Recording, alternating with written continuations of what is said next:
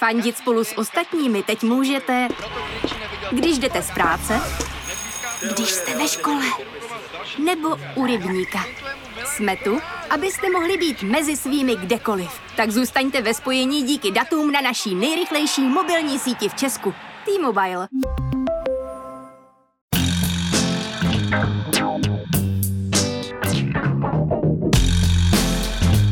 Právě jste si zapnuli stopáž.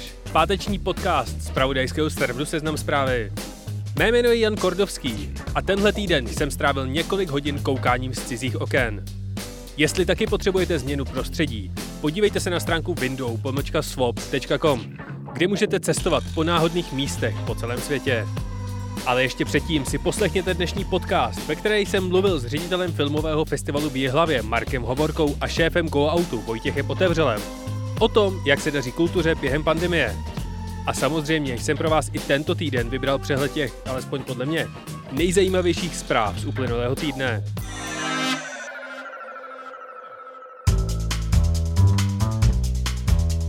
Stačilo jen 15 tisíc nakažených za den, aby vláda přistoupila na něco jako lockdown. Od čtvrtka zavírají téměř všechny obchody s notnou dávkou výjimek. Vláda doporučuje home office a setkávání by se mělo omezit jen na nejnutnější minimum. Češi po třech týdnech zmatku vládě uvěřili, že situace je opravdu vážná a honem hromadně vyrazili nakoupit moždinky, prkna a vybavení na zimu do hobby marketů. A hradní parta solidárně zrušila slavnostní předávání vyznamenání 28. října. Díky. Papež František prohlásil, že katolická církev nově považuje homosexuály za lidi a měli by mít právo na civilní sňatky.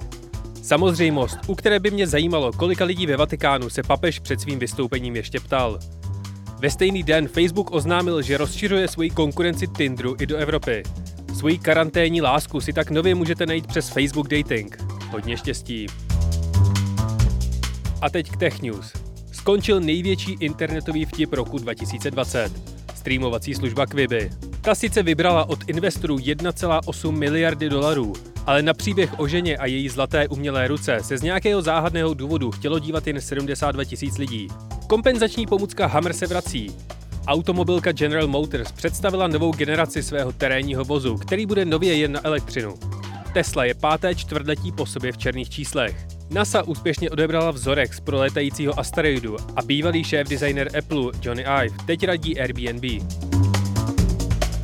Za 11 dní končí hlasování v amerických volbách. Do této chvíle odhlasovalo téměř 43 milionů voličů a předvolební show pokračuje vesele dál. Rudy Giuliani, poradce prezidenta Trumpa, bude jednou z hlavních hvězd filmu Borat 2, který ho zachycuje, která odchází na hotelový pokoj s imaginární 15-letou dcerou hlavního hrdiny. Trump junior na Instagramu zkouhrá, že ho nemají rádi algoritmy. Kongresmenka AOC hrála na Twitch populární hru Among Us a New York Times přišli na to, že Trump platí na daních v Číně víc než ve Spojených státech. A co se stalo ještě? Vlasta Parkanová byla nepravomocně zproštěna obžalby v kauze nákupu letounu Kasa. Policie zatkla místo předsedu fotbalové asociace Romana Berbra. EET se odkládá na leden 2023 a na staroměstském náměstí demonstrovali odpůrci roušek. V Jižní Koreji zničil tajfun celoroční zásoby zelí na kimči. Filmová série Rychle a zběsile bude mít celkem 11 dílů. Ministr Hamáček má pozitivní test na koronavirus a premiér Babiš je podle ministrině Maláčové debil.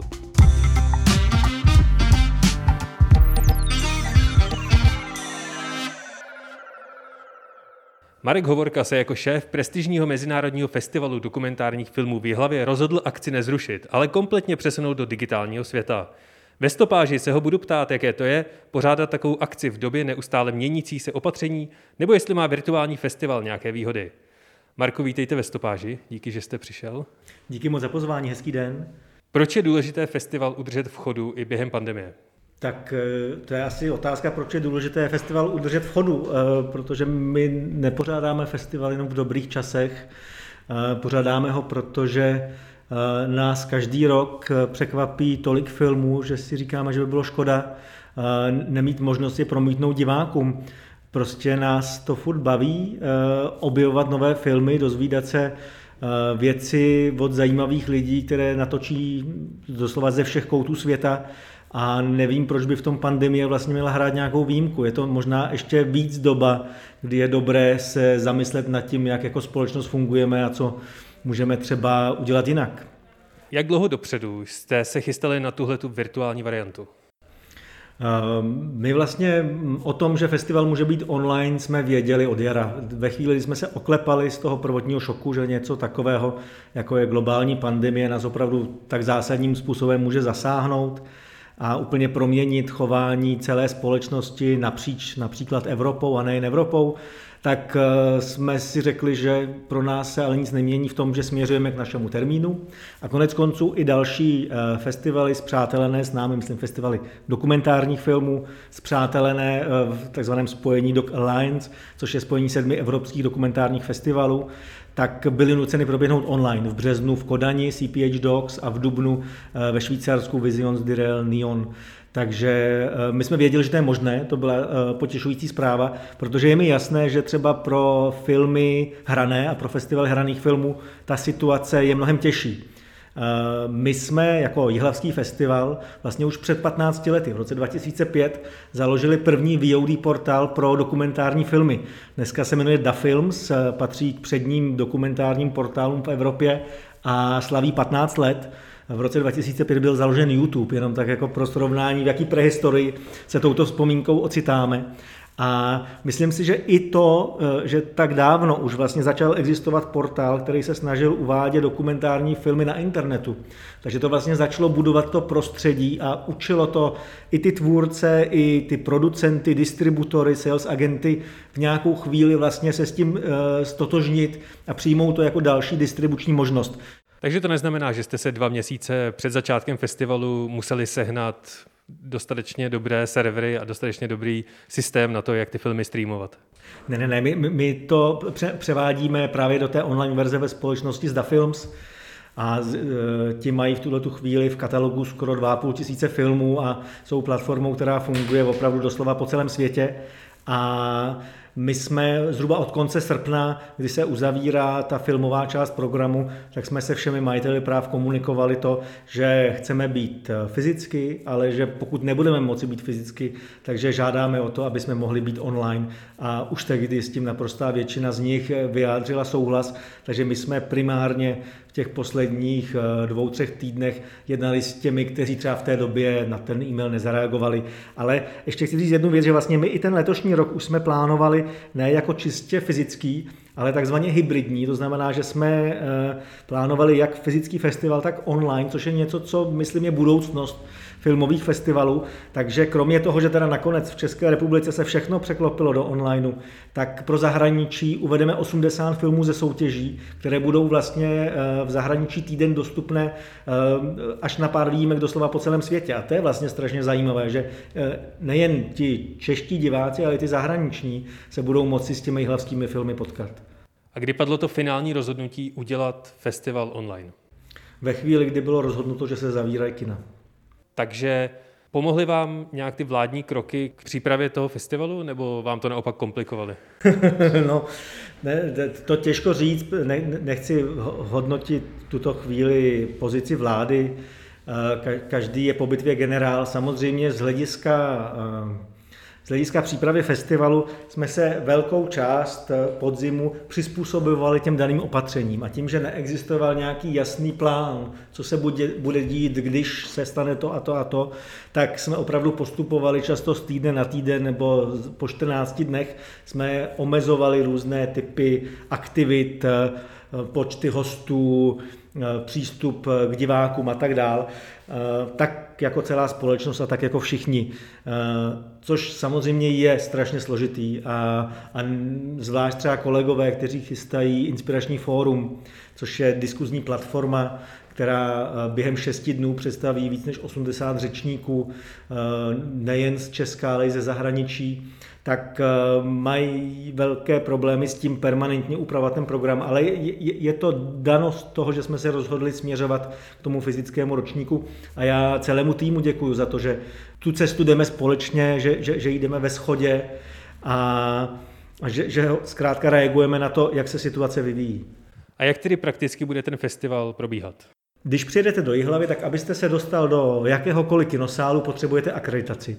A úplně stejný model vlastně bude u festivalu online. To znamená, nebude možné se podívat na jednotlivý film, ale když si koupíte akreditaci, a ta stojí 350 korun, případně víc, pokud chcete podpořit filmaře i nás jako festival, tak můžete zaplatit i víc, ale minimálně 350 korun a ta vám otevře vlastně dveře ke všem filmům. Jen u několika snímků máme nějaké omezení z hlediska počtu zhlédnutí, třeba 500 nebo 1000 zhlédnutí, což odpovídá třeba jedné nebo dvěma projekcím ve velkých sálech i hlavských kin ale u naprosté většiny filmů toto omezení není. Takže opravdu diváci budou moci eh, využít té akreditace k tomu, aby objevovali filmy, eh, které by třeba ani na první pohled jejich pozornost nezlákaly. A rozhodli jste se jít cestou toho, že opravdu zreplikujete to, jak funguje festival, takže v 10 hodin ve čtvrtek se bude vysílat tohle, anebo je to totálně on demand a může si ten člověk pustit kdykoliv cokoliv? Je to vlastně taková kombinace toho, protože na jedné straně nám přijde dobré vlastně ty filmy dávkovat, protože víme, že kdybychom najednou zpřístupnili 270 filmů, tak je to strašně těžké na orientaci. Takže budeme filmy otevírat eh, dvakrát denně, jeden blok filmů, řekněme 10-15 snímků dopoledne v 9 hodin, druhý blok eh, v 5 hodin odpoledne a takhle každý den. A potom ty filmy tam budou dostupné 7 dní. A otázka, která zajímá mě úplně nejvíc, proč jste se rozhodli odvysílat ten festival přímo z Jihlavy, když je vlastně většina organizátorů a hostů z Prahy a vy musíte celou tady tuhle tu kancelář, ve které teď sedíme, vlastně přesunout na východ? Protože festival probíhá v Jihlavě a někteří z nás v Jihlavě bydlí nebo tam tráví stále spoustu času a e, já si myslím, že právě v tom období toho Eh, jako vir, té virtuální edice, je to možná ještě důležitější vlastně říct, ano, letos musíme být online, ale my jsme akce, která do hlavy patří a v té míře, v jaké to je možné, aby jsme neohrozili životy lidí, tak v té míře můžeme proběhnout i z hlavy, i když to bude bez diváků, i když to bude bez hostů, ale furt je to vlastně nějaký signál, že se toho města nevzdáváme a já opravdu věřím tomu, že Eh, možná příští rok festival nebude vypadat tak, jako vypadal ten předchozí v roce 2019, ale že už bude možné, aby festival proběhl i fyzicky třeba a i online, ale i fyzicky a že se v hlavě, jak si ukážeme, v plné kráse a bylo by škoda tam ten rok nebýt. Zapíšete se teď víc na mapu jako festival dokumentárních filmů globálně tím, že to přesouváte online? Je to váš cíl? Eh, to se ukáže, těžko, těžko předvídat, ale Jihlava obecně se snaží být tím festivalem, který sice nedisponuje tak velkými prostředky, jako třeba jiné i naše partnerské dokumentární festivaly. Náš rozpočet je třikrát, čtyřikrát, pětkrát menší, než které mají festivaly třeba v Německu nebo ve Švýcarsku. Nicméně eh, snažíme se být tím, kdo je inovativní, a který je vlastně jako okrok napřed před některými jinými festivaly, Právě třeba tím, že jsme před 15 lety založili portál, který se dnes jmenuje Da Films, že jsme spolu založili to spojení festivalu The Alliance, nebo třeba, že máme program eh, nikoli na vývoj projektu, jako je běžné u většina filmových festivalů, ale že máme program, který vlastně pracuje s nastupující generací producentů a snaží se z nich vytvořit nějaký, nějakou funkční síť, která si navzájem eh, je schopná pomoci a zároveň se upevní v těch důvodech, proč má stále smysl dělat filmy. Má tenhle ten přesun online ještě nějaké další výhody? Získali jste třeba nějakého unikátního hosta, který nemohl do hlavy přijet? To se teprve ukáže, protože jsme, myslím, ještě furt eh, v procesu eh, přesouvání. Eh, totiž jistou výzvou v tom přesunu je to, že opravdu všechno bude jinak, než bylo loni. Jo? Že, že není jediná věc, kterou bychom letos mohli udělat stejně, jako jsme ji udělali loni. A to při rozměru toho festivalu, pokud člověk nechce nic podcenit, tak je v celku náročná věc, ale já myslím, že největší příležitostí je právě to, že se může objevit úplně nové publikum pro filmy, které my považujeme za fascinující, ale vlastně mimo ty projekce v hlavě se k širšímu publiku nedostali, protože televize je nenakupují, eh, ve filmu, v kinodistribuci nemají šanci přežít, protože ta kina dneska nebo dodnes nefungovala tak, že by komunikovala eh, se svými návštěvníky příliš, že by budovala si nějaké zázemí. To myslím, že také je, je i pro kina výzva do budoucna. Já bych se vás teď rád zeptal na vlastně dopady koronaviru na kulturu v České republice, protože vy jste ve spojení s velkým množstvím dalších lidí z kultury. Na koho vlastně ta pandemie teď nejvíc dopadá a jak to všichni zvládají? To je samozřejmě strašně uh, těžká otázka, protože určitě to nejvíc dopadá na, na, na ty, co i v kultuře samozřejmě fungují sami na sebe s ičem a fakturou, ať už jsou to herci, hudebníci, uh, režiséři.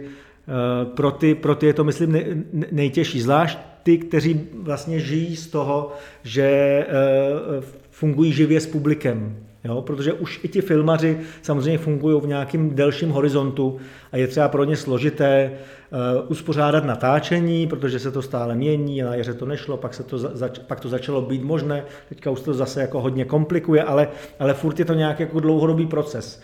Uh, určitě v rámci kinematografie zasáhlo kina a v druhé úrovni distributory filmů, ať už velké distributory nebo i ty malé, které, kteří chtěli třeba uvíct jeden dokumentární film, na kterém tři roky pracovali do kina.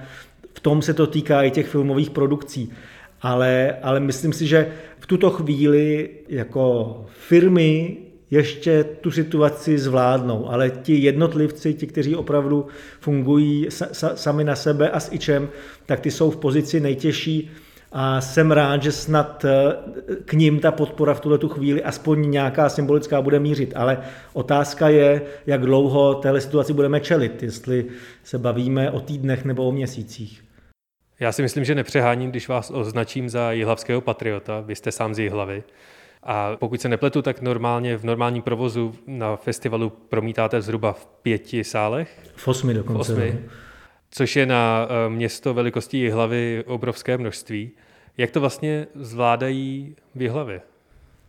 My se snažíme o to, aby ten festival eh, to město oživil, aby mu byl přínosem, aby mu ukázal, jak třeba s nějakými věcmi, eh, například s veřejným prostorem nebo eh, s propagačními kampaněmi, může i samopracovat, že je vlastně nějakým takovým inovátorem i směrem do toho města jako takového.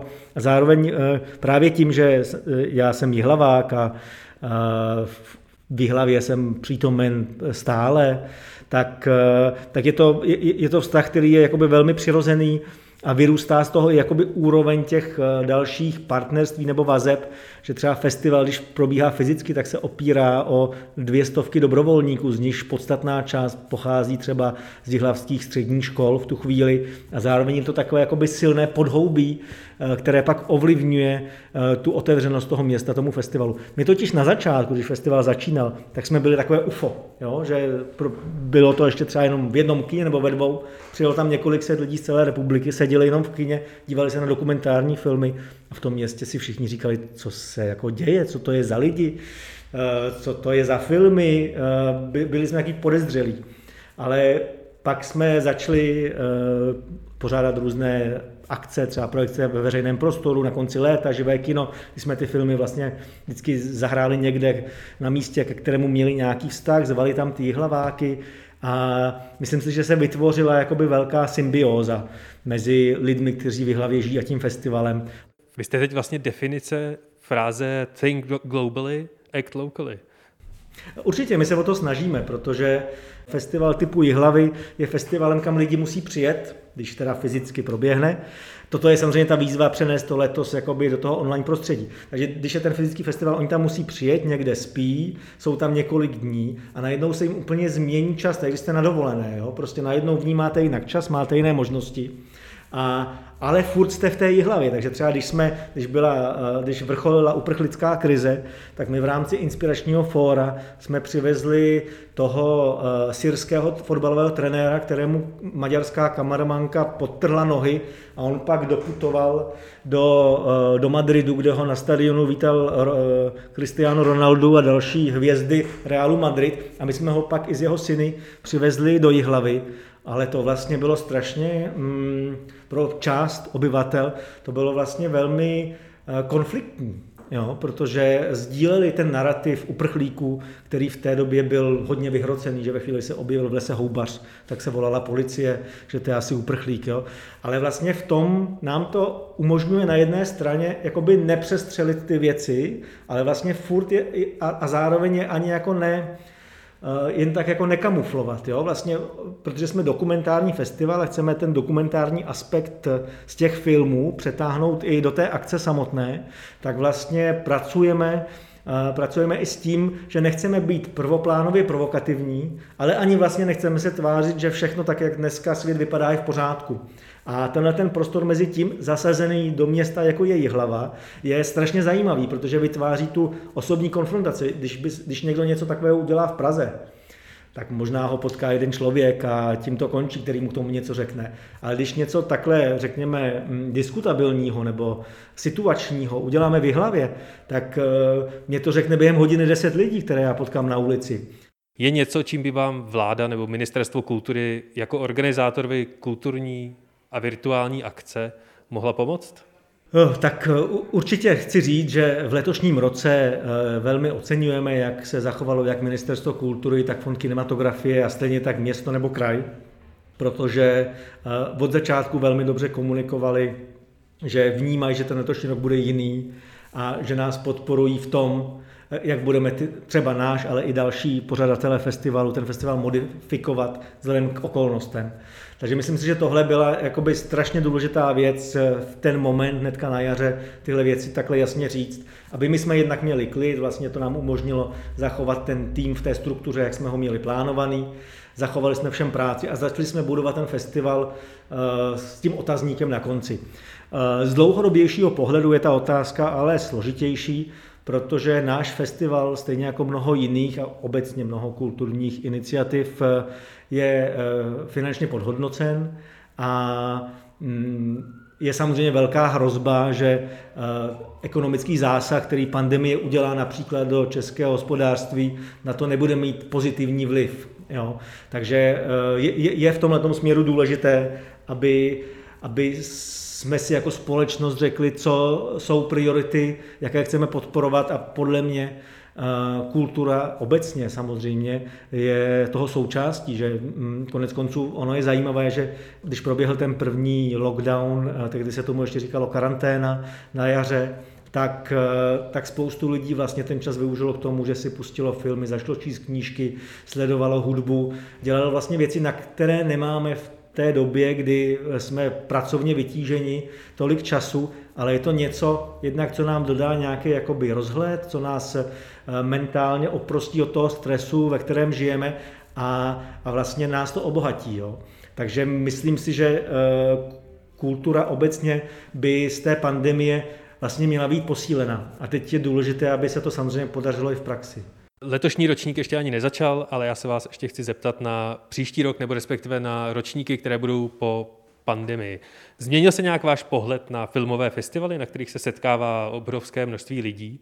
Nebo si myslíte, že se po tom našem tady zážitku všechno vrátí do starých kolejí?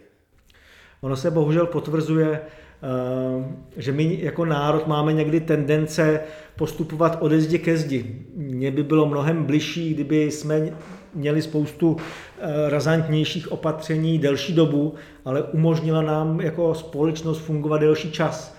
Takže my teďka máme pocit zde v Česku, že se něco nějak fatálně mění, protože jsme zrovna jakoby v lockdownu, nebo v polovičním lockdownu, jak se tomu teď říká, ale, ale vlastně ono to tak, tak není. Jo? Ono je, je, je to tak, že samozřejmě eh, doba pandemie neprospívá akcím, které jsou masové ale tam já třeba úplně jako filmové festivaly ne, nepočítám a konec konců ten fenomén, který známe v České republice, že jsou eh, kina na festivalech, třeba v Karlových Varech na letní filmové škole nebo třeba v Jihlavě, opravdu napnutá na, na k prasknutí, eh, to nikde ve světě skoro není. Jo? A to, jestli v tom kině nebude teda 100% diváků, ale bude jich tam třeba 60 za rok, tak eh, to je hodnota. A já bych rád, aby jsme směřovali jako společnost k té kontinuitě, nikoli vlastně k těm radikalitám, buď to všechno nebo nic. Jo? Což bohužel trošku to léto k tomu v České republice přispělo, k tomuhle tomu modelu. Takže já osobně si myslím, že filmové festivaly dál budou pokračovat, naopak se posílí, protože budou tím mostem k těm divákům právě nejen fyzicky, ale i online. Takže spoustu lidí vlastně se k těm filmům dostane přes internet a pak bude mít třeba touhu na ten festival přijet a zažít to ještě jinak. Bude to mít podle mě pozitivní vliv i na distribuci. Spoustu kinařů se internetu bojí, ale žádné průzkumy tomu úplně jako nenasvědčují. Prostě i když máte film v nějaké omezené době na internetu a pak hráte do distribuce, tak to se jenom vzájemně jako podpoří. Takže myslím si, že co bude důležité, bude vlastně jakoby důležité obecně vycházet z těch komunit a vnímat ty akce jako komunitní. Jo? Asi koncerty pro 20 tisíc lidí na stadionech, to, to je ten nejohroženější druh, který dneska je, ale to, to si myslím, že není třeba případ Jihlavy nebo dalších filmových festivalů. A pak je to o nějaké ohleduplnosti, kterou jako společnost možná se, se naučíme ještě víc zohledňovat. Já vám moc děkuji za rozhovor a doufám, že se vám to vydaří takhle na poprvé online a hodně štěstí. Děkuji a těším se, že se nad nějakými filmy společně potkáme virtuálně. Když to možná i nebudeme vědět, tak se budeme třeba dívat ve stejný čas, nebo pak to budeme moci sdílet přes nějaké aplikace a rozhovory s tvůrci. Díky moc za pozvání a těším se nad Jilavským programem na viděnou. Já ještě dodám, že jsme rozhovor natáčeli v rouškách a mimo studio, takže se omlouvám za trochu zhoršenou kvalitu zvuku, ale myslím si, že to určitě šlo přežít.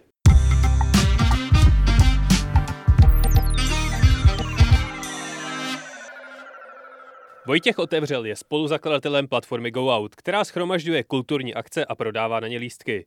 Kromě toho Chile tweetuje o stavu české kultury během aktuální pandemie a snaží se rozehnat jejich chmurné vyhlídky. Vojtěchu, vítej ve stopáži. Ahoj, ahoj, děkuji za pozvání. Máte v GoOutu nějaké statistiky nebo data, které ukazují, jak se česká kultura aktuálně propadá? Jak se jí vůbec vedlo mezi těmi lockdowny na jaře a teď? Tak eh, my to samozřejmě pozorujeme na, na prodej lístků nebo vlastně na, na, na počtech prodaných lístků. Um, byl vlastně docela zajímavý ukazatel um, v létě, kdy uh, to bylo docela dobrý, kdy vlastně se ukázalo to, že že vlastně i česká kultura má co nabídnout a i když nemohli přijít nebo přijet zahraniční interpreti, tak, tak vlastně se, se toho dělo docela hodně a, a lidé za tou kulturou vyráželi. No asi, asi můžeme polemizovat nad tím, jestli to bylo dobře nebo špatně, eh, že, že lidi vlastně ze sebe schodili takový ten strach a, a vyrazili, anebo, nebo jestli radši měli zůstat doma, ale každopádně v tom létě to vypadalo dobře. Takže v posledních třech týdnech se to zase monstrózně propadlo? No jasně, jasně, určitě. Přišli eh, vlastně úplně přesně s, s, s nařízeními, tak, tak vlastně kultura se, se zastavila v podstatě.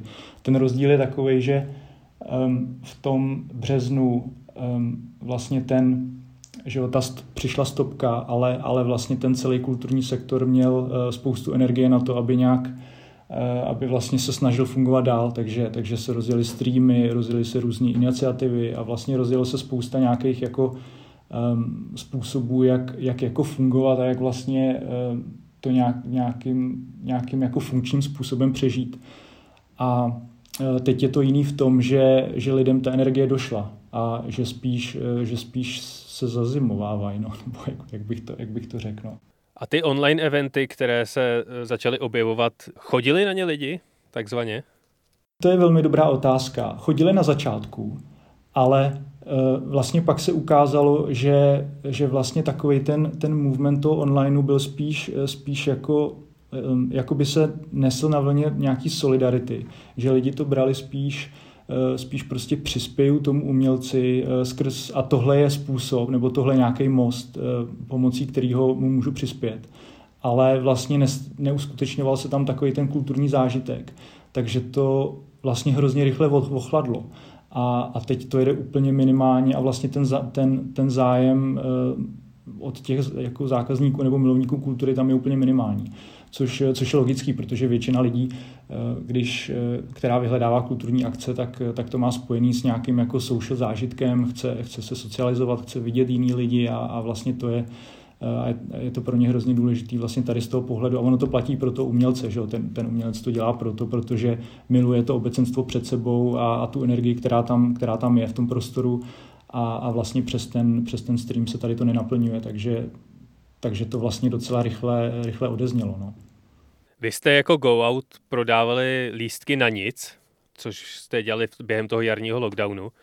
Plánujete to dělat i teď na podzim a jaký to vlastně mělo na jaře úspěch? Tak uh, úspěch to mělo veliký, to bylo, to bylo pravdu, pravdu super, teda musím, musím mm, zase znovu poděkovat pražskému magistrátu, který, který nám vlastně s tím pomohl a ze kterým jsme to zrealizovali, což, uh, což bylo fajn. Uh, zase jako byla tam vlastně ta vlna té solidarity a vlastně hodně lidí, hodně lidí um, přispělo na, na, na fungování vlastně spousty institucí a to bylo, to bylo skvělé. Co se týče té tý druhé otázky, jestli to plánujeme znovu, aktuálně vlastně to řešíme, co, co jako bychom mohli znovu udělat a jak bychom to mohli znovu uchopit. A už máte nějaká data nebo informace o tom, kolik institucí muselo zavřít? Kolik kin zmizelo, kolik divadel zmizelo? Tak, eh, tak to vůbec. To zatím, zatím nemáme. Takže takhle vlastně z našich partnerů tady zaklepu, že um, myslím, že nikdo zatím, um, ale samozřejmě jako je ta, ta situace je velice obtížná pro, pro všechny, hlavně, hlavně pro soukromí subjekty, který vlastně nejsou dotovaný nebo nemají nemaj, nemaj, um, jakože nepracují vlastně s budgetem tady, tady z toho pohledu, že mají nějaké dotace, ale vlastně jsou, jsou vyloženě závislí na, na, prodej, na prodej vstupenek, tak, tak pro ně je to extrémně obtížný, logicky. Co by podle tebe, anebo podle vás jako nějakého agregátora všech kulturních akcí, eh, mohla vláda dělat líp, aby kultura úplně neumřela? Tak ta podpora je vlastně, to je, to je zásadní, zásadní věc, jakože stát by měl podporovat kulturu, protože to je, to je prostě věc, která je neodmyslitelná od našeho nějakého fungování a, a, a bytí. A e, je super, že a když už se s tou podporou přijde, tak, e, tak jako je potřeba nějak vlastně jednoduše komunikovat a, a jednoduše e, stanovit ty kroky, aby, aby vlastně ti postižení o tu podporu mohli zažádat. A, a vlastně to, jak to vnímám i já, nebo to, to, jak to vnímám od nich, nebo to i vlastně, jak se, jak se, jak se to týká nás, tak, tak bohužel eh, tady, tady v tom stát jako vyfailoval, no, že, že to vlastně vůbec není jednoduchý se tím se v tom nějak jako zorientovat a, a vlastně třeba vyplnit jenom nějakou žádost. Vidíš na celé téhle pandemické situaci v kultuře něco pozitivního? To je asi taková všeobecná message, jako že, že vlastně každá krize přinese něco dobrýho, že, že eh, vlastně subjekty, který, třeba starší subjekty, který tady, tady už fungují dlouho a tím, že třeba přestanou fungovat, což jasně v tom eh, krátkodobém pohledu je jako není nic eh, pozitivního, ale v tom dlouhodobém pohledu zase to uvolní prostor vlastně někomu novému a, a ono, se, ono je to vlastně stejný s náma, kdyby zanikl go out, tak, tak se otevře prostor vlastně úplně někomu novému a, a, a to je taky dobře. Takže, takže ono, to, ono to tak všechno do sebe asi zapadá, no. nebo zapadne ve finále. Tak eh, já vám rozhodně přeju, ať eh, vás to nepohltí. Ještě se tě zeptám, kde tě eh, naši posluchači můžou sledovat na Twitteru. Na Twitteru mě můžou sledovat jako Vojtěch Otevřel. Každopádně ten, ten můj Twitter je trošku s nadsázkou, takže to bych, to bych takhle chtěl... A právě, to všichni chtěl, potřebujeme. Chtěl zmínit. No a jinak, jinak prostě klasicky kde, kdekoliv asi jinde, Instagram a tak. Tak já ti moc děkuji za rozhovor a přeju hodně štěstí a trpělivosti v nadcházejícím skoro lockdownu. Tak jo, tak jo, ještě jednou děkuji za pozvání. Mně se fajn.